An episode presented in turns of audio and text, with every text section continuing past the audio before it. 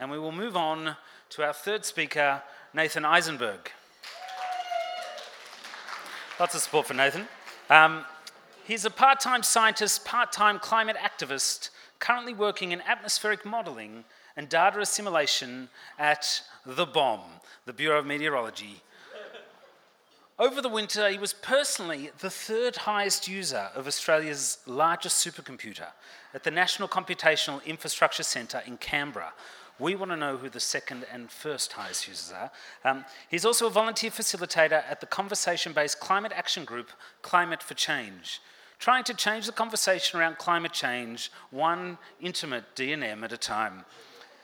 And in a previous job, he worked as a travelling planetarium narrator, which admittedly is the best job he'll ever have. Nathan.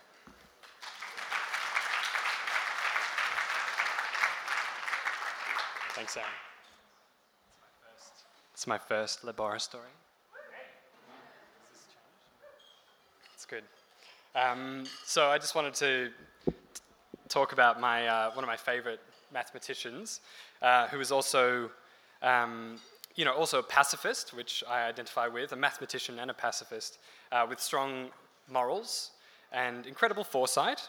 I don't identify with those things, but um, despite being famous for providing the basis of numerical weather prediction, um, he's also famous for having the worst forecast in, in history. So, um, in, in 1917, in the middle of, the, of France during World War I, Lewis Fry Richardson, then working as a driver in the Friends ambulance unit, made a very important weather forecast. He forecast he performed a forecast armed only with a table of numbers, which were observations of pressure, um, temperature all over Europe, um, those table of numbers and a slide rule. I don't know if you've ever seen a slide rule, but it's a, yeah, probably never, probably no one's seen a slide rule. Um, but at the time, the established method of predicting weather was, was all done with charts, graphs, and you know, graphical techniques. Um, but whereas Richardson's methods, on the other hand, had no charts, no graphs, and instead relied on the careful transformation of this table of numbers um, uh, via the step by step operation of a set of equations. It's uh, pretty meticulous work. He set up the problem in this way. He split the map of Europe into 25 cells, each um, 200 by 200 kilometers, um, in a diamond. So if you imagine with, with uh, Verona in Italy at the bottom and Copenhagen in the north, that was his domain. Um, and then he took the observations from a previous, um, previous day that was well known, um, and he took all the observations from the center of each of those 25 cells. He took that as his initial conditions. And then he set to work meticulously stepping them forwards in time, plugging them into these equations by hand, um, and, and uh, until he finally got to his six hour in the future forecast. Um, it took him six weeks of manual calculations to do it. He performed it on a desk made of hay in, in an unused barn, um, probably in his spare time after he'd been done driving around injured people during the First World War. Um, and despite being probably the most peculiar circumstances for a meteorological forecast of the time, the most notable thing about it is that Richardson got the forecast disastrously wrong. It, despite being, I mean, instead of forecasting a mild um, and rather pleasant change of one millibar of pressure in six hours, um, which is actually what occurred, Richardson predicted a change of 145 millibars, which would probably be the equivalent of forecasting, given the weather today, tomorrow a category 6 cyclone um, in Melbourne, which, which isn't even a thing. Category 6 doesn't even exist. it was completely unphysical. It didn't, it, he knew it was wrong, basically. Um, so it is notable that Lewis Fry Richardson's weather forecast was so incredibly wrong because mathematically it was perfectly correct. His methods were, were valid and his calculations were correct. Um, so Richardson himself had an insight into this contradiction because he knew it was wrong, but he knew his methods were right. And so he said that his forecast, it was, he said of this, a fairly correct deduction from a somewhat um, unnatural initial distribution. Now, I don't know if the scientists know that excuse, but it's pretty much he was saying that his initial data were crap. Um, but crap data or not, um, what use is a method that gets the wrong six hour forecast six months too late? Well, so most respecting scientists face to face with such a mistake would have withdrawn and uh, perhaps sought to fix the, the problem or at least explain it before telling anyone about it. That's what I would have done anyway. However, Richardson was a true believer of the scientific process, and so he wrote down his methods, his calculations, and his embarrassingly wrong solution and humbly published it for the whole scientific community to see. It was called, um, in a book called The Weather, Weather Prediction by Numerical Processes. And although he suffered ridicule from some of the most respected meteorologists of the time, and uh, I mean, one reviewer um, said of his book, he described it as a soliloquy on the scientific stage. It's pretty, it's pretty harsh. Um, the methods he developed, although he never saw of, he lived to see it, the, the methods he developed now form the basis of modern weather prediction anywhere in the world. I mean, Einstein is famously known to have said, the only way, the only sure way to never make any mistakes is to never have any new ideas. Um, so, can I get a show of hands? Who knows, who's heard of Lewis Fry Richardson? Who put up your hand? There's a, one man at the bar, and the bartender knows it. That's great. No, no that's what I expected. Um, yeah, he, some, some call him the unsung hero of weather prediction. Certainly nobody's singing about him. But there are, there, actually, there are pl- plenty of people singing about weather in general. Um, it's not only a predominant topic for small talk amongst strangers, but it's also lyrically popular in music. For example, Gene Kelly, in, uh, who was famously singing in the rain, or the, um, the precipitation forecast of the planet Jupiter by the band Train, um, and even the, uh, the bizarre forecast by the Weather Girls in 1983 with their camp classic It's Raining Men. So, granted the many songs about the weather, I'm, in general, I'm a little upset that no one's been a bit more specific about um, with a song about modern weather prediction techniques. Um, I've never heard the 90s dance anthem of, uh, the, called the iterative integration techniques of the Navier-Stokes equation, despite its importance in forecasting rain, um, be that droplets of H2O or men falling from the sky. Hallelujah.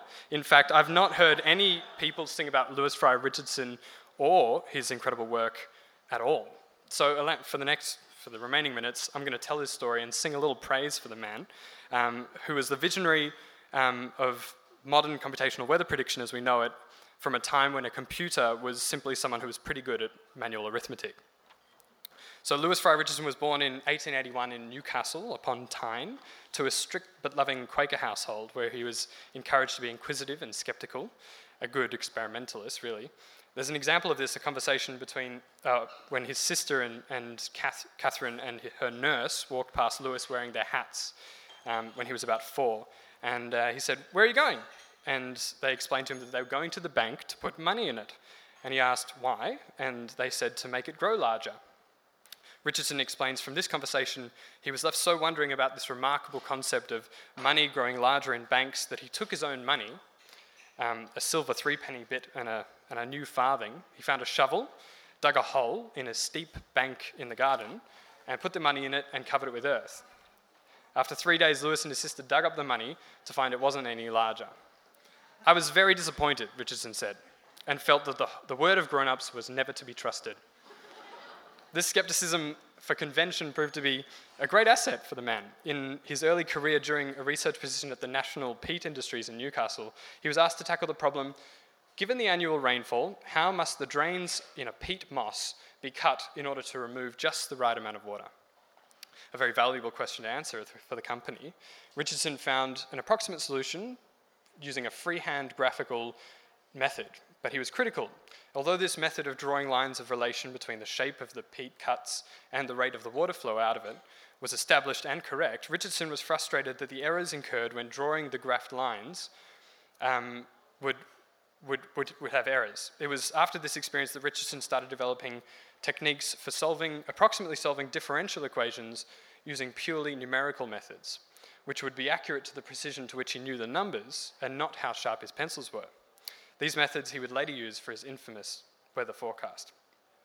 In 19, later in 1913, he'd graduated from King's College, Cambridge. He was offered the job as superintendent to the Eskdalemuir Observatory to take measurements of the Earth's magnetic field. Eskdalemuir is, is a remote part of southeastern um, Scotland, and it was put there because so that the geoma- uh, geomagnetic recordings would not be interfered with.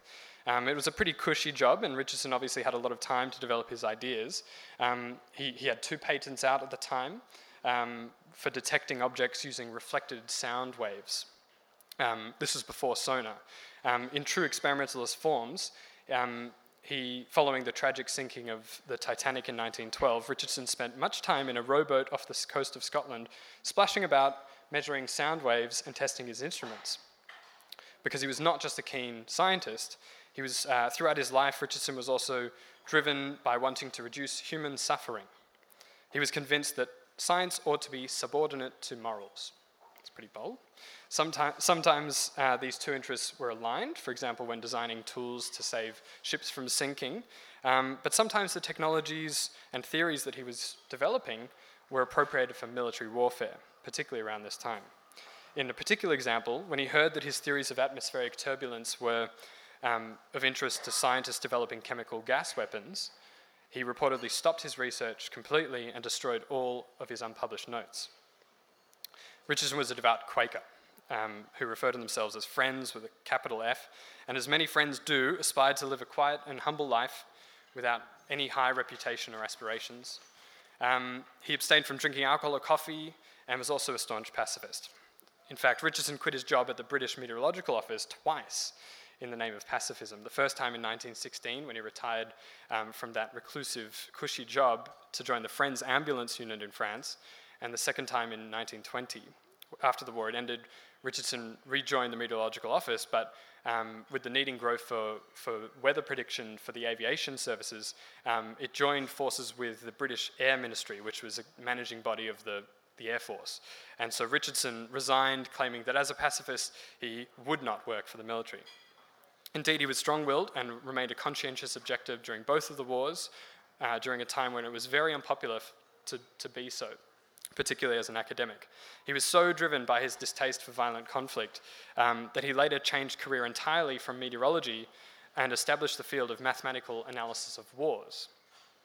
Using mathematical and statistical methods to understand the causes of conflict, he postulated several incredible quantitative relationships between two countries' likelihood of erupting in a conflict based on things like their relative languages, um, or their religions, or their amassments of arms, or even the length of shared borders between the two countries. Uh, this was groundbreaking and, obscure work at the time, and again, Richardson only received ridicule and criticism for it during his whole life. However, shortly after his death, his work was published in a book titled The Statistics of Deadly Quarrels, which is a nice name, and today the theories are well placed in plenty of uh, modern fields of conflict geo- uh, geography and economics as well. So Lewis Fry Richardson made countless contributions to his many scientific fields, that of meteorology, mathematical psychology of war, and applied numerical analysis. I could probably go about my whole day of work just using the stuff that he came up with, um, and was elected as a fellow to the Royal Society in, in, in honour. But he also published pioneering work in the geomet- geometric field of fractals, which is uh, you know, curves or, or, lines whose broken shape um, has the same pattern no matter what scale it's viewed at, like a, a snowflake, for example. Um, this work was merely the result of being sidetracked, trying to develop methods to measure the length of con- countries' borders and coastlines to, to complement his other work. So, just on a sidetrack, he just invented a whole new field of mathematics. Um, he also published over 50 papers titled, some of them titled, How to Observe the Wind by Shooting Spheres Upwards, and cracker balloons for signaling temperature. He is also, he is also known as the eponym of the Richardson number, a ratio used to de- determine a, a, fluid flow's tendency for turbulence.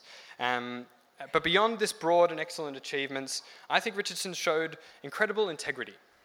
Um, scientific integrity by publishing his res- results no matter what, despite them being embarrassing, but also a moral integrity um, changing jobs and even scientific interests and careers to ensure that his work did not cause the suffering of anyone, which is something that I think all scientists, in fact, everyone, should consider as their responsibility. I'll leave you with one final bit of Lewis Fry Richardson's work. It's a bit of a prediction rather than a work. In his book describing the methods of weather prediction by numerical processes, there's a chapter where he reflects on the time it took him to compute a six hour forecast. If you recall, it took him six weeks and he estimates how a computer might computer being a person just standing there with a pencil and, and, and, and solving it, this is before computers were invented, um, might try to race the weather. That is, calculate a, weather, a future weather forecast in a shorter time than it was predicted. Basically, do a six hour forecast in less than six hours.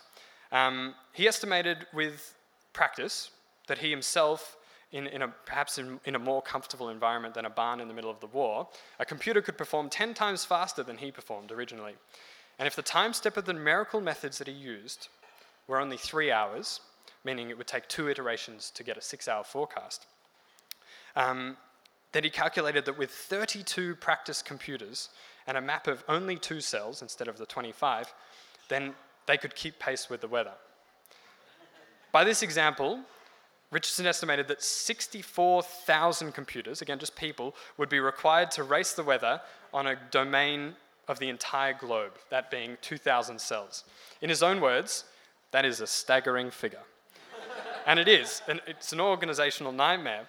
Um, but Richardson imagined a way for this to be possible. In the chapter, he describes a forecast factory where he imagines that these 64,000 computers are um, sitting in a large hall with, with curved stalls like, like a coliseum, um, with Australia down at the front, perhaps, and England up at the back, and Antarctica in the pit. Um, so if you, you, can imagine it. Um, uh, each computer focuses on solving one part of the equations for one of the cells, one of the 2,000 cells. And each team of computers sit in the corresponding section of the factory corresponding to that cell, looking to the solutions of their neighboring teams for their boundary values to solve their own. Um, in the center of the factory, there's, a, there's an elevated stand, and the person in charge of the whole operation stands on it, who, like a conductor, ensures that the factory remains in sync. Um, it shines a rosy red light at the teams that are going a bit too quickly, and a blue light, shame, shame blue light to, to the ones that are go too slowly.